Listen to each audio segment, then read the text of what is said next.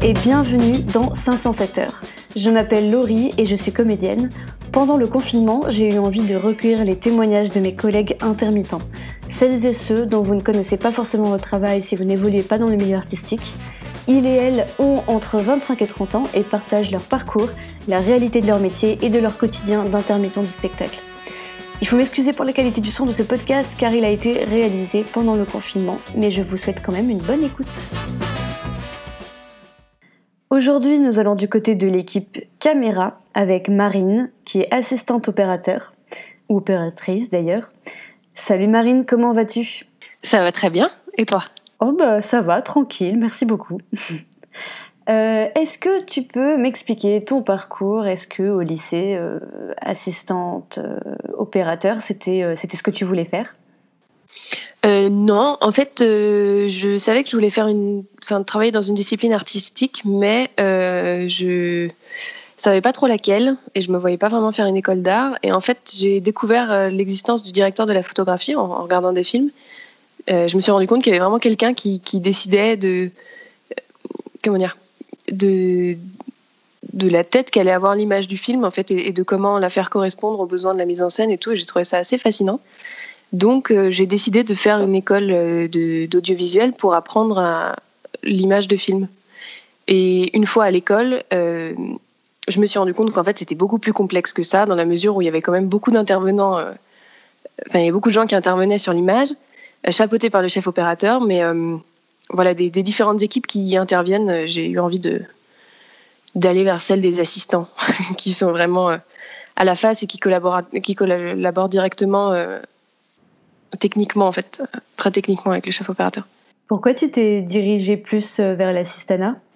euh, Je pense que ça correspondait plus à, à la manière de travailler dont, que j'avais envie d'appliquer, euh, parce que ça demande beaucoup de rigueur et en même temps beaucoup de réactivité. Il y a quelque chose euh, de l'ordre du manque de temps perpétuellement euh, sur le tournage d'un film où en fait le, le temps est compté, donc chacun doit être extrêmement rapide. Et en fait, en tant qu'assistant caméra, t'es, t'es tout le temps à la face, t'es tout le temps dans le vif du sujet, et, et j'aime bien cette forme de, de pression où il faut toujours euh, trouver des solutions en fait. Il faut vraiment être quelqu'un qui, qui trouve des solutions, parce que chaque, chaque tournage a ses propres exigences, et en fait on réinvente notre manière de travailler à chaque fois, et, et ça, me, ça me branche bien. Et en plus, comme tu es tout le temps à la face, tu es tout le temps proche de la caméra, euh, ça permet aussi d'observer beaucoup ce que fait la mise en scène, ce que fait le chef opérateur, et, et, et j'aime, j'aime bien être dans cette position aussi de, d'observation et d'apprentissage. Quand tu étais à l'école, tu as appris quoi ? Qu'est-ce que j'ai appris à l'école ? mmh, Très bonne question. Euh, bah, en fait, à l'école, on... j'étais à trois I S. J'étais dans une école privée qui est dans les Yvelines, euh, au sein de laquelle il y a plusieurs, euh, il y a des formations qui correspondent à, à chaque euh, branche, on va dire, euh, d'une équipe de cinéma. Et donc moi, j'avais pris une option image. Euh, le fait est que il n'y a pas que les assistants opérateurs qui font de l'image euh, dans l'audiovisuel. Il y a, il y a beaucoup de métiers qui en découlent. Donc euh, on apprend en fait. Euh, les, les bases de l'image, dans le sens les bases du cadre, euh, des, des bases optiques aussi, euh, comment fonctionne, euh, je sais pas, comment fonctionne la pellicule, comment fonctionne un capteur de caméra. On, on apprend ce genre de choses. Euh, on apprend aussi à, à éduquer notre œil, euh, à essayer de repérer ce qui nous plaît, pourquoi ça nous plaît, pourquoi c'est éclairé comme ça. Est-ce que, est-ce que si on éclairait autrement, ça voudrait dire autre chose, ou est-ce que ça, ça ferait ressentir une, une émotion différente? Euh, mais après, on rentre pas dans le détail technique de, de, de chaque poste. Ça, c'est quelque chose que tu apprends une fois que tu commences à travailler. Euh, de savoir que ça, ça, je sais pas, telle caméra fonctionne comme ça, ça, tu l'apprends pas à l'école. Tu l'apprends une fois que tu es sur le terrain et que tu es stagiaire. Euh, et tu apprends ça avec tes chefs. Mais tu apprends pas ça à l'école. À l'école, c'est, c'est plus euh, une formation plus large, parce que de, de ces formations sortent des gens qui sont euh, aussi bien... Euh, Report, enfin, caméraman euh, pour du reportage, que des gens qui filment des émissions de télé, que des gens qui, qui vont être électro, qui vont faire de la lumière, ou machinistes, ou, ou... Enfin, j'en sais rien, il y a des gens qui font plein de trucs, il y en a même qui se retournent vers la photo, finalement. Voilà, donc on n'apprend pas le détail technique. Quand t'es sortie de l'école, qu'est-ce qui s'est passé pour toi ? T'as pu travailler tout de suite ? euh, J'ai eu pas mal de chance. En fait, j'ai fait un truc assez classique. En sortant d'école, en général, on a plusieurs mois de, de stage. Pour moi, c'était six. Euh, possible en fait, conventionné avec l'école. Et ce que, ce que font la plupart des, des gens qui veulent devenir assistants, c'est qu'on fait des stages chez des loueurs de, de caméras, euh, parce qu'en fait, avant de partir en tournage, un assistant opérateur va euh, choisir le matériel et le mettre en condition pour le, le tournage qui s'annonce, Et donc, c'est l'occasion de croiser des équipes. Sinon, l'autre solution, c'est de postuler auprès de production ou, ou auprès de gens que tu connais déjà, des anciens de l'école, par exemple, euh, pour être stagiaire dans leur équipe. Moi, ça s'est pas trop passé comme ça pour moi parce que, bah, je sais pas, ça a pas fonctionné. Enfin, j'avais postulé, mais les choses se sont pas faites comme ça. Donc, j'ai fait deux stages chez des loueurs et, et j'ai eu de la chance parce que j'ai croisé un assistant chez un loueur qui, enfin, avec qui ça s'est bien passé et qui, du coup, m'a embarqué après en pub un peu et puis très vite sur un film. Et donc, ça s'est fait comme ça. Après, j'ai rencontré d'autres gens par le biais des essais, justement, puis un peu par le hasard aussi. Je sais pas, quelqu'un n'est pas dispo. Oh, tiens, je connais Marine. C'est parti. Voilà. Donc, ça s'est passé comme ça. Ça a été facile pour toi de, de travailler? Tu as fait ton statut d'intermittente rapidement? Dès le départ, euh, j'ai eu un chef euh, qui m'a dit à quel point c'était important d'être euh, intermittent parce que ça, ça permettait d'avoir un filet de sécurité qui était quand même pas négligeable et, et, que, et qu'il fallait que je fasse mes heures, qu'il fallait que je les compte, qu'il fallait que je les demande, machin. Donc, euh, donc non, j'ai eu vachement de chance en fait. J'ai tout de suite, euh, j'ai eu mes heures dès la première année et je les ai toujours. Et donc je suis intermittente. Et t'as fait tes heures uniquement en étant euh, assistante opérateur? Ouais. Ouais, ouais. En fait, j'ai fait deux films la même année, donc du coup, et beaucoup de pubs. Donc, euh, j'ai fait une, une grosse première année. Ouais. Parce que, tu vois, par exemple, il y en a d'autres, qui, d'autres techniciens ou techniciennes qui me racontaient qu'ils avaient dû faire euh, euh, d'autres, euh, d'autres corps de métier comme euh, renfort régie, euh, blocage et tout, et cetera, pour pallier euh, au manque d'heures. Mais toi, du coup, si je comprends bien, c'est... ça n'a pas du tout été ton cas. Tu as vraiment filé hyper, hyper rapidement et euh, t'as pas trop galéré, quoi. Ouais, ouais, j'ai eu vachement de chance. J'ai vraiment eu vachement de chance. J'ai eu... j'ai beaucoup de copains qui bossent maintenant et qui sont intermittents qui, comme tu dis, on... je sais pas, on fait de la régie, on fait de... des renforts figures, des trucs comme ça pour... Euh... en complément de, de leur poste, euh... enfin, du poste qu'ils visaient, quoi, pour pouvoir faire leurs heures les premières années. Et pour comparer avec les autres techniciens que j'ai eus, tu sais combien de temps tu passes pour chercher du travail? Sincèrement, pas beaucoup. En fait, euh, c'est peut-être pas bien du tout d'ailleurs. En le disant, je me dis que c'est quand même pas très... Pas très bref. Euh... Bah, après, c'est bien parce que ça, c'est, ça dépend des parcours en fait. C'est ça aussi que je voulais montrer, c'est qu'il n'y a pas que des gens qui galèrent, euh, il y a des gens pour qui ça va très vite, et cetera. Et toi, t'as, toi tu fais partie de, des, des chanceux, on va dire. Ouais, je suis vraiment intégrée à des équipes de pub, donc euh, j'ai très souvent du travail. Enfin, en fait, je suis très souvent appelée, mais parce que tout le monde travaille et donc on s'échange beaucoup dans les équipes. Et, et puis, il y a beaucoup de projets, quoi. Enfin, c'est pas comme si... Euh... Disons que j'ai la chance d'avoir un pied dans la pub, un pied, un petit pied, on va dire, dans, dans le cinéma. Et, et donc, euh, donc, ça me permet d'alterner entre les deux et, et de pas avoir de, de période de trou énorme où, en fait, euh, je fais un film et puis ensuite, je sais pas ce que je vais faire, tu vois. Je, je sais toujours, euh, je sais pas, tu vois, si je vois que je sais pas ce que je fais la semaine prochaine, euh, bah, d'ici trois jours, je vais avoir la réponse parce que je sais qu'on va m'appeler pour du boulot et que je vais forcément bosser. Enfin, voilà. Je en fait, je, j'avoue, je cherche pas énormément de boulot depuis le départ. J'ai eu vraiment de la chance d'être très vite intégrée à des équipes qui m'ont, qui m'ont vachement épaulée là-dessus et, et qui m'ont vachement aidée, présentée du monde et tout. Donc, euh, donc j'ai eu cette chance-là. Après, euh, c'est pas dit que ça dure et. Et dans ce cas-là, je pense que tu passes un bon moment quand même à... Si, je passe quand même du temps. Je fais quand même attention à ne pas être euh, trop renfermée sur, sur moi-même dans le sens où bah, je donne des nouvelles. Je... Mais aussi parce que je m'entends bien avec les gens avec qui je travaille. Hein. En grande partie pour ça, d'ailleurs. Mais c'est vrai que ça fait quand même partie du truc. J'imagine qu'il faut quand même rester en contact un minimum avec les équipes avec qui tu travailles. Oui, c'est certain. Alors, pour expliquer euh, plus en détail le métier d'assistante opérateur, je vais juste... Euh...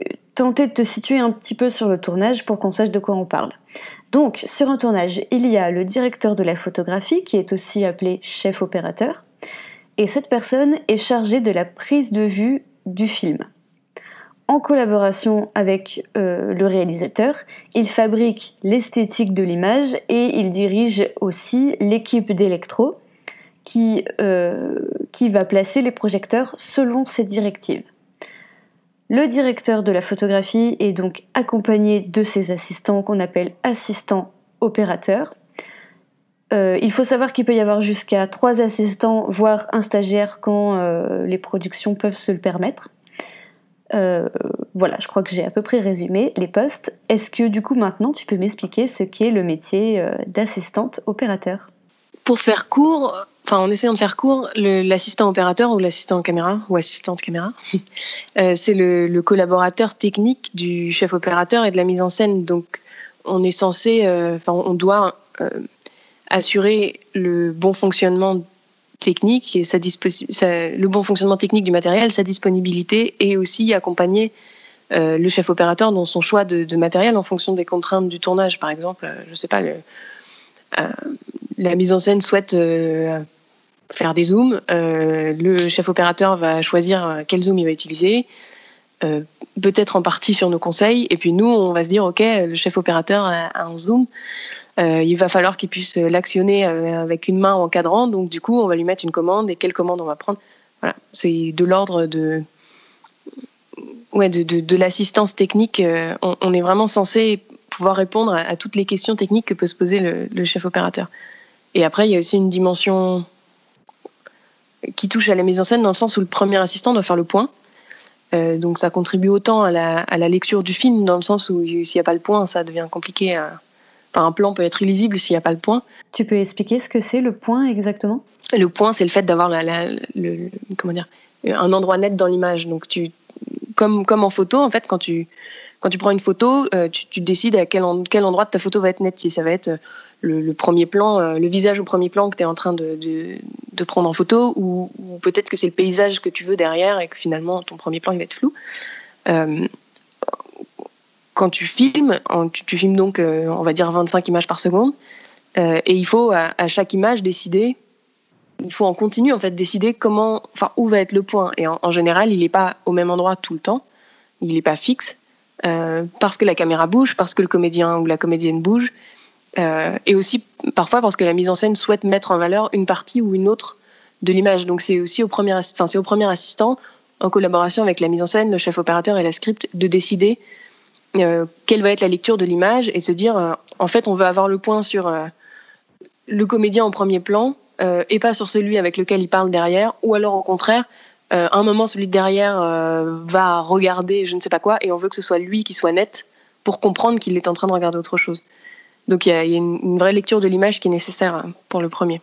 En fait, le, le premier est tout le temps euh, dans ce qu'on appelle la face, c'est-à-dire une sorte de triangle entre le, le ou la réalisatrice, euh, les comédiens et la caméra.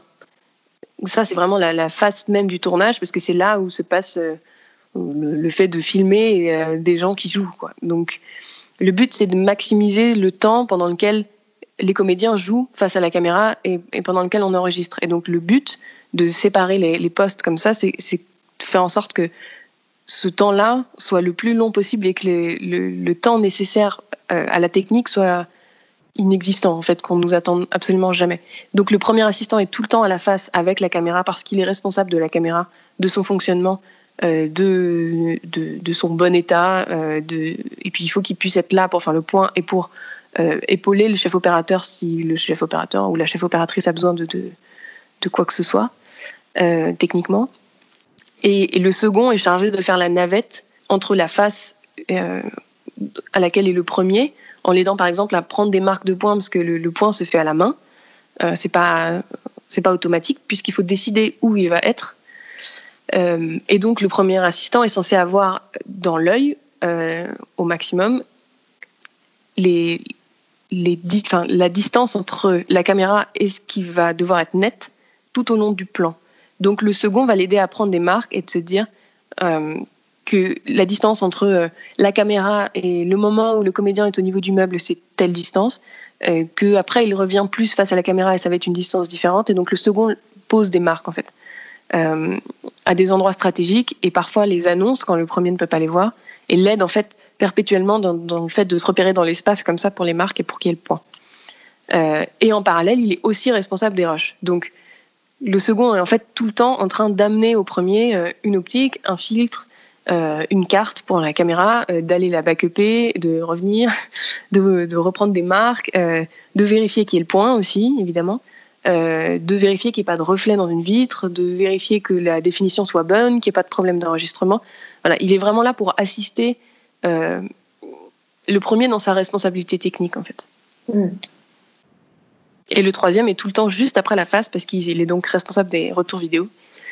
Euh, Et donc, il, est, il ne quitte jamais le plateau non plus. Le premier et le troisième quittent très très peu le plateau, en fait. Comment ça se passe une journée de tournage pour toi ? Par quoi tu commences ? Par quoi tu termines ? Alors, euh, ça dépend du projet, déjà. Euh, moi, je fais, je fais beaucoup de pubs, au-delà de faire des films. Donc, euh, deux situations différentes. On va dire que sur une pub, tu arrives le matin et en général, la, la, le matériel est beaucoup moins mis en condition que pour un film euh, parce qu'on a eu quinze jours d'essai et donc euh, on n'a pas du tout pu, on n'a pas du tout eu le temps de faire autre chose que vérifier que tout fonctionnait et de, mettre, de faire le minimum de... de... On, on a pu adapter euh, le, le matériel au minimum. En fait, il faut s'imaginer que le matériel, c'est comme avoir... plein de Lego et de se dire cette fois-ci je veux construire un château, il sera jaune, euh, il y aura trois tours et alors quelle pièce on va prendre ? C'est vraiment ça les essais caméras, c'est de se dire euh, ok, j'ai plein de choses à ma disposition et qu'est-ce que je choisis ? Évidemment en lien avec le chef opérateur, euh, mais qu'est-ce que je choisis pour accéder à, à tout ce qui peut éventuellement me demander ? Et en pub on a beaucoup moins le temps de, de, d'adapter les choses, de les, de les modifier en fait. Euh, chez le loueur, puisqu'on n'a qu'une seule journée en général. Donc ce qui se passe en pub, c'est qu'on arrive le matin, on sort tout le matériel, euh, on installe les retours vidéo, on va monter la caméra, euh, dans le sens on, on, la caméra elle est séparée en plusieurs blocs, et donc on va sortir un bloc, mettre une optique, euh, en fait fixer les accessoires dessus qui vont nous permettre, euh, dont on va se servir dans la journée, Euh, se dire euh, ah bah en fait on va commencer au steadicam donc on va être dans telle configuration donc on va mettre euh, on va se mettre de telle manière ou alors peut-être qu'on est sur une grue donc on va aller voir les machinistes et les machinistes du coup vont ensuite mettre la caméra sur la grue. C'est dans cette idée là euh, et puis installer évidemment le, la station de, de copie des rushs, la station de backup euh, et ensuite euh, en général on a une heure de préparation. Mais tout ça est négociable dans le sens où le but, c'est surtout d'être prêt au moment où ça commence à tourner. Donc ça peut être un peu moins, ça peut être un peu plus. Et ensuite arrive ce qu'on appelle le P A T, ça veut dire prêt à tourner, euh, qui est le moment où toute l'équipe est censée être en position pour que euh, ce que, ce que l'on filme arrive et qu'on commence à tourner. Euh, donc ensuite, on tourne. euh, donc il se passe ce que j'expliquais précédemment. Le premier fait le point, le second l'aide, euh, l'assiste, puis il s'occupe des, des backups. Euh, le troisième euh, s'occupe du retour vidéo en, en continu. En général, on mange à un moment. Euh, ce qui nous permet aussi de, de recharger un peu nos batteries dans tous les sens du terme, de, je sais pas, de nettoyer les optiques, de, de lancer plusieurs backups, en, de rattraper le retard qu'on a pu prendre, de mettre des batteries en charge, de... de nettoyer ce qui a éventuellement, euh, je sais pas, reçu des éclats de boue. Euh, de, voilà. Ça nous permet aussi de, de faire le point là-dessus. En général, on prend du temps sur, un petit peu sur la pause déj pour, euh, pour remettre les, les pendules à l'heure, d'une certaine manière, pour repartir du bon pied l'après-midi. T'as pas une vraie pause déj, en fait ? ça, dé- ça dépend, ça dépend. En général, on a une vraie pause déj, mais on se permet toujours de prendre cinq minutes au moment de la pause et cinq minutes juste avant que ça reprenne. Ouais, pour s'en remettre en jambe. En fait, il n'y a rien de pire que, qu'arriver... Sans être, sans s'être remis en jambe et de repartir sur tout ce qui s'est accumulé le matin. C'est, c'est encore, vaut mieux, vaut mieux prendre dix minutes en sa pause déj et repartir du bon pied plutôt, que, plutôt qu'accumuler ce qui, ouais, la journée entière. Euh, et donc l'après-midi se passe de la même manière, enfin l'après-midi, la deuxième partie de journée se passe de la même manière, et puis le, le soir ou, ou à la fin de la journée, qui peut être le matin, de toute manière, on n'a pas vraiment d'horaire. Euh, soit en pub, on remballe tout, ça veut dire qu'on on démonte tout ce qu'on a mis en place pour le tournage et on le remet dans les caisses que nous a prêté le loueur et puis on envoie ça au loueur. Euh, soit, dans le cas d'un long-métrage, en fait, comme tout est en configuration, le, l'installation du matin est beaucoup plus courte. Euh, tout est déjà monté au maximum et puis on a un plan de travail, donc on sait exactement ce qu'on va faire. Donc, à la remballe de la veille, on a mis en configuration au maximum pour le lendemain. Le but, c'est d'optimiser, encore une fois, le, le, le temps au maximum. Et la remballe se fait beaucoup plus vite euh, parce que... Parce que général, enfin, ça arrive très souvent qu'elle soit pas payée aussi, et donc du ah. coup, euh, ou alors seulement une demi-heure. Enfin, l'idée Pourquoi c'est de remballer le plus vite possible sur un long métrage. Écoute, je n'en sais rien, mais c'est une pratique relativement courante, a priori, enfin de, de ma faible expérience. Mais euh, en tout cas, la, la remballe c'est censé être rapide. C'est, il faut vraiment être le plus rapide possible. T'as fini ta journée, donc le le but c'est, c'est d'être le plus efficace possible et de tout reconditionner, de mettre au camion et que ce soit soit prêt pour le lendemain, soit prêt à revenir chez le loueur.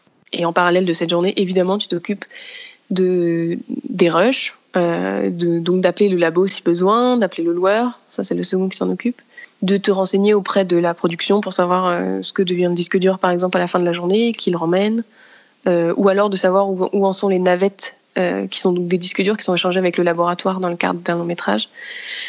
Voilà, tout...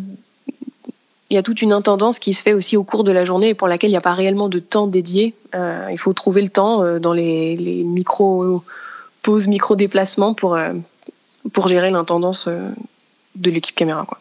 C'est important d'avoir une bonne relation entre les chefs opérateurs, les assistants, et cetera.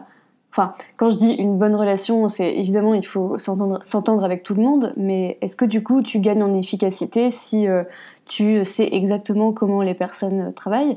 Et est-ce que, du coup, toi, tu travailles toujours avec les mêmes personnes, avec les mêmes équipes ? Je pense que, ouais, j'ai tendance à dire un gros oui. euh, j'imagine, alors je ne suis pas chef de poste, donc je n'ai pas encore eu à faire ce choix, mais j'imagine que c'est plus agréable de travailler avec quelqu'un avec qui tu t'entends très bien et qui est peut-être un tout petit peu moins compétent que quelqu'un qui est absolument extraordinaire, mais qui est insupportable. Parce que c'est vraiment... un... l'organisation d'un plateau est très pyramidale, c'est, c'est, chaque, chaque équipe est très hiérarchisée. Il euh, y a vraiment un chef de poste, un premier, un second, un troisième, un stagiaire. Et c'est vrai pour l'équipe caméra, mais c'est vrai pour toutes les équipes quasiment. Euh, donc, on travaille tout le temps ensemble, toute la journée ensemble, je veux dire, au sein d'un projet. Et, et, et il faut être un peu en phase, parce qu'il y a aussi des manières de faire, des... des des priorités qui sont celles de, des uns et pas forcément celles des autres, qu'il faut un minimum avoir en commun pour pouvoir, euh, bah pour pouvoir travailler sans être dans la douleur, quoi, pour, pour, pour être un peu, un peu raccord sur la manière de fonctionner.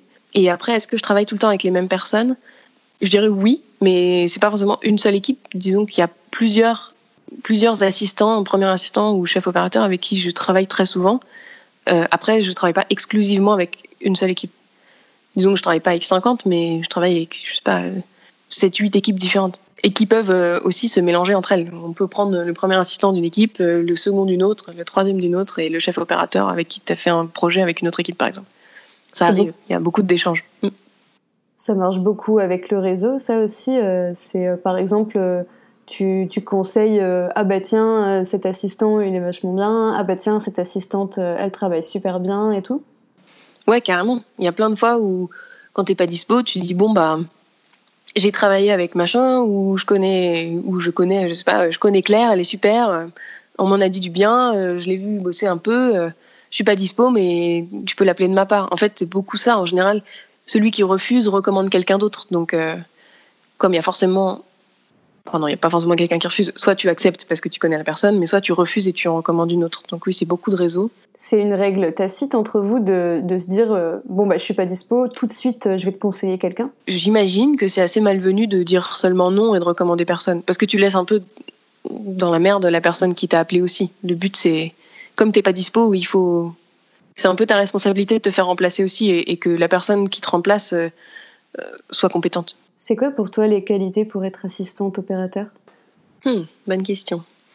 Je dirais que d'une certaine manière, il faut quand même aimer travailler sous pression, en minimum, parce que c'est ça, c'est un truc qui ne changera pas, enfin qui est présent sur tous les plateaux. Il faut, il ne faut jamais être attendu et il faut toujours trouver une solution qui est nouvelle ou, ou en tout cas différente de celle qu'on a pu rencontrer auparavant. Donc, euh, il faut, faut aimer être sur le qui-vive de base. J'imagine. En tout cas, moi, je connais personne, là je réfléchis, mais je vois pas d'assistant euh, à ma connaissance qui, qui n'aime pas ça un minimum. Et après, il s'agit d'être débrouillard, parce que, y a, y a, encore une fois, il y a plein de situations dans lesquelles euh, il faut inventer la solution. En fait, il faut, faut trouver quoi. Il faut trouver une solution, donc il faut avoir de l'imagination, être débrouillard, être un peu manuel, parce qu'on on manipule beaucoup de matériel et il faut pouvoir se dire euh, ah là, je vais mettre une autre vis, parce qu'en fait, enfin, il faut avoir un minimum ce genre de réflexion. Euh, je pense qu'il faut bien se situer dans l'espace aussi, pour plein de raisons, parce qu'il ne faut pas être dans le passage, parce qu'on est tout le temps là et qu'il faut être euh, invisible, parce qu'il faut pouvoir faire le point, parce que parce qu'il faut se figurer ce que va pouvoir rendre une optique, euh, à quelle distance. Voilà, je crois qu'il y a un vrai truc de, de se placer dans l'espace qui est important. Il euh, faut être cool. Non, j'en sais rien. Je ne sais pas s'il faut être cool, mais euh, ouais, faut être... j'ai envie de dire, il faut être rigoureux et en même temps, euh, de base, dans ma vie, je ne suis pas la personne la plus rigoureuse du monde, mais il faut apprécier euh, ce truc un peu rigoureux. Oui, il faut aimer euh, se préparer à quelque chose aussi. Après, je suppose qu'il y en a qui n'aiment pas ça, mais notre métier comporte aussi toute une partie qui est de la réflexion sur ce qu'on va utiliser, comment, euh, quel matériel existe. Il y a beaucoup de veille technologique à faire.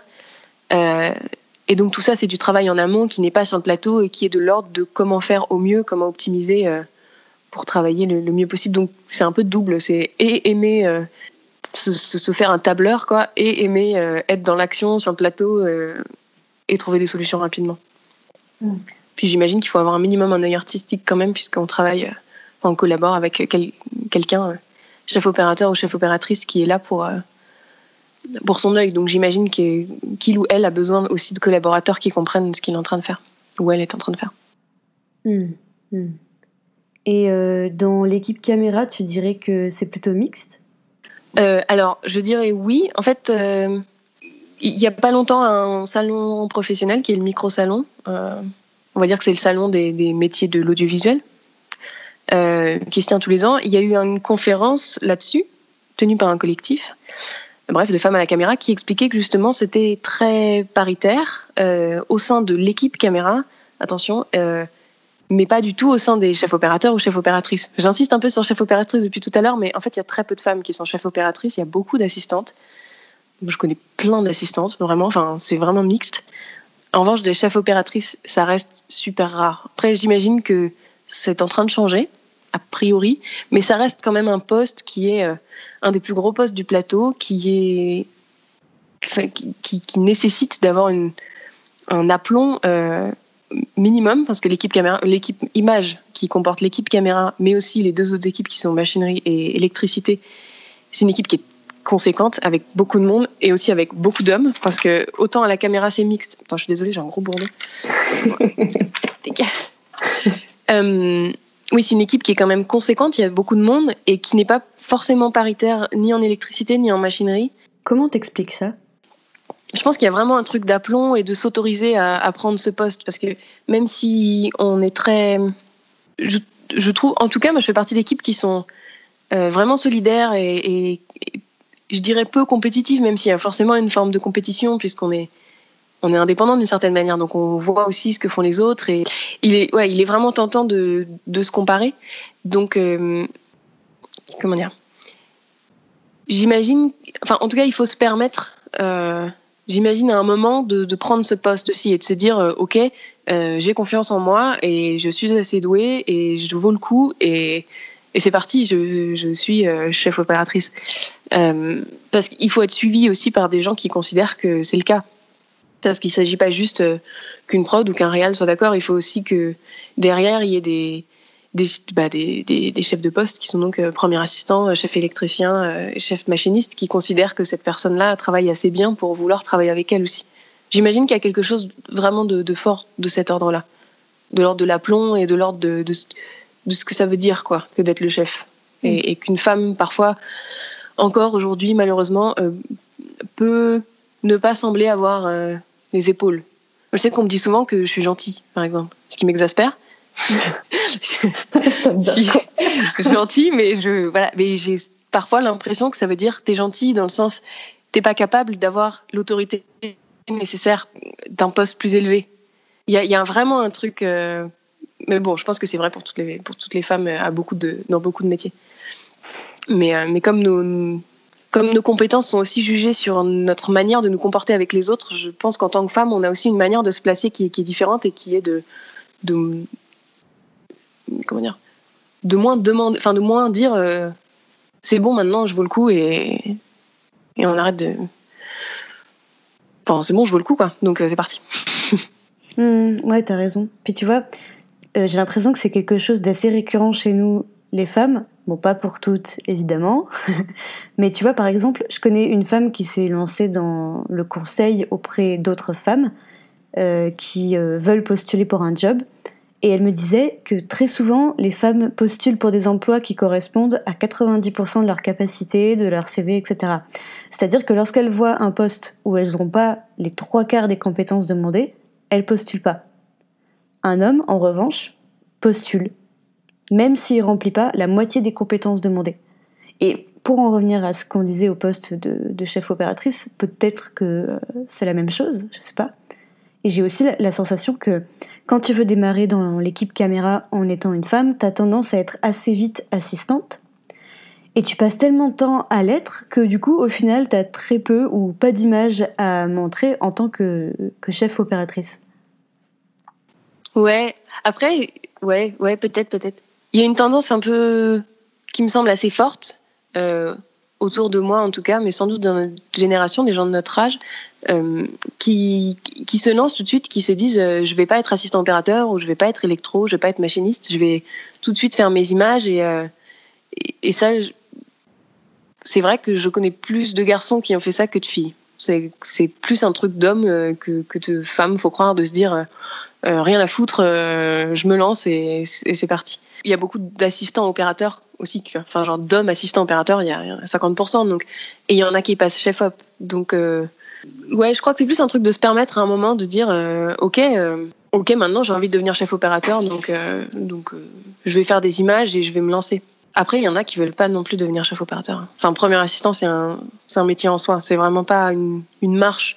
Ça, ça Ça a pu être considéré comme une marche pour être chef opérateur parce qu'il y avait une histoire de carte professionnelle avant qui était qu'il fallait être, avoir fait tant de films, je crois que c'était deux, euh, deux c'est peut-être plus, euh, on va dire deux films en tant que second puis pour pouvoir être embauché en tant que premier, puis deux films en tant que premier pour pouvoir être embauché en tant que chef opérateur. Donc il y avait une, une idée de, il faut être assistant avant d'être chef op. Maintenant c'est quand même beaucoup plus un choix personnel de se dire, euh, euh, je pense que... Enfin, j'ai encore envie d'apprendre, j'ai envie de voir comment font les autres, comment font ceux qui, qui ont un poste plus élevé, j'ai, envie de, j'ai encore envie d'observer quelques temps avant de me lancer, ou alors j'ai pas envie de me lancer parce que j'ai juste envie d'être assistant, plutôt qu'une obligation à être assistant opérateur. Il y, y a quand même un vrai choix derrière. Mais du coup, ça amène sans doute euh, plus les, les, les tempéraments de chacun à jouer dans le choix d'être chef opérateur ou pas. Et toi, c'est quoi ton souhait ? euh, Alors, je t'avoue que je m'attendais pas à autant apprécier être assistante opérateur. J'aime vraiment ça. Je m'amuse vraiment beaucoup.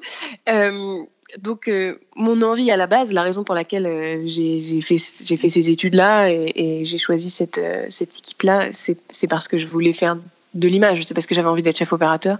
Je trouve que c'est un métier formidable qui est vraiment au confluent entre euh, la technique et, et l'expression artistique et, et, et le fait de... de collaborer à un média qui est aussi puissant que le cinéma. Je me dis que c'est quand même, c'est quand même assez fou, quoi, d'avoir, euh, de pouvoir avoir ce pouvoir-là et ce, pas dans le sens pouvoir sur les gens, mais dans le sens pouvoir raconter quelque chose, pouvoir transmettre euh, ce que ce que vit quelqu'un à quelqu'un d'autre. Je trouve qu'il y a, il y a un vrai truc euh, là-dessus avec le chef opérateur qui me qui me branche et j'espère avoir la chance un jour euh, de de faire ce métier-là. Après, euh, je suis pas pressée. Je Bah, moi, du coup, j'ai pas du tout fait le choix de, de ne pas être assistant opérateur. J'ai totalement fait le choix de, de suivre la hiérarchie et de, de profiter aussi de, de, de l'apprentissage que je pouvais euh, tirer et, et bah, des chefs opérateurs que je rencontre, quoi, ou chefs opératrices. Et assistants, bien sûr. Faut que tu prennes ta place, du coup.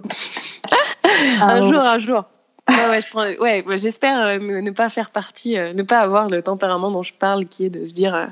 je vaux pas le coup, je vais rester assistante. Mais bon, j'imagine que, que ça dépend aussi de, de comment se passe... Euh, enfin, tu vois, de quelle évolution de carrière tu, tu suis, quoi. Mmh.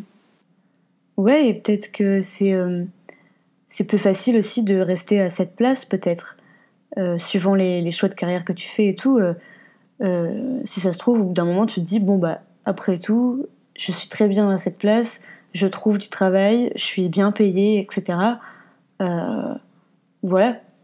J'ai envie de, j'ai envie de rester ici parce que c'est, c'est plus simple et c'est plus sécure peut-être. Je vais dire un truc un peu horrible et je suis pas du tout à cet âge-là, mais j'imagine qu'il y a quand même une grosse partie de j'ai des enfants et je peux pas me permettre là de prendre le risque alors que je suis première assistante opératrice et que je gagne bien ma vie d'une manière générale, enfin qu'en tout cas j'ai un métier stable, euh, de tout larguer et de me dire je vais devenir chef op. J'imagine que ça joue vachement parce que ça arrive dans dans les mêmes âges. Euh, Parce que tu ne deviens pas chef opérateur à vingt-cinq ans, tu deviens chef opérateur au moins dix ans plus tard, euh, quand tu suis le chemin des, des assistants opérateurs d'abord. Euh, et j'imagine que ça joue pour, pour beaucoup de, de femmes. Mm. Après, le sujet n'est pas très creusé, hein, c'est un peu un tabou en vrai, pour l'instant. Donc pourquoi les femmes ne sont pas plus chef opératrices ? Bah ouais, je sais pas. Je pense que je vais essayer d'interroger une, une cheffe opératrice pour la prochaine fois, pour essayer de savoir. Bah ouais, carrément. Je lui poserai la question.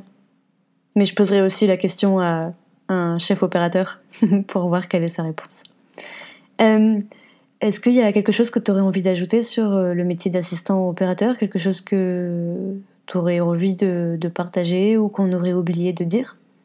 Je pense qu'on peut résumer le, l'assistant opérateur comme ça, en se disant que le but de l'assistant opérateur, c'est de chercher tout le temps l'optimisation euh, entre la technique, qui doit être la plus parfaite possible. Il faut que l'image soit nette, il faut qu'elle soit lisible, il faut que les rushs soient propres, il faut que...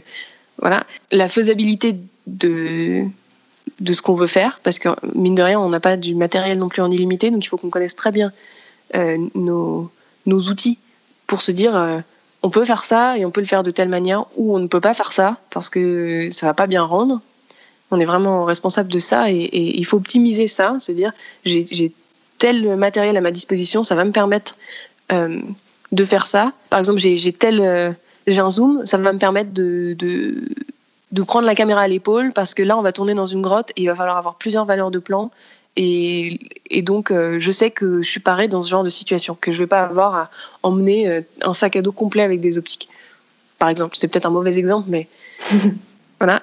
Euh, et aussi, euh, faire en sorte que le résultat soit au plus proche euh, de l'ambition artistique du chef opérateur et de la mise en scène.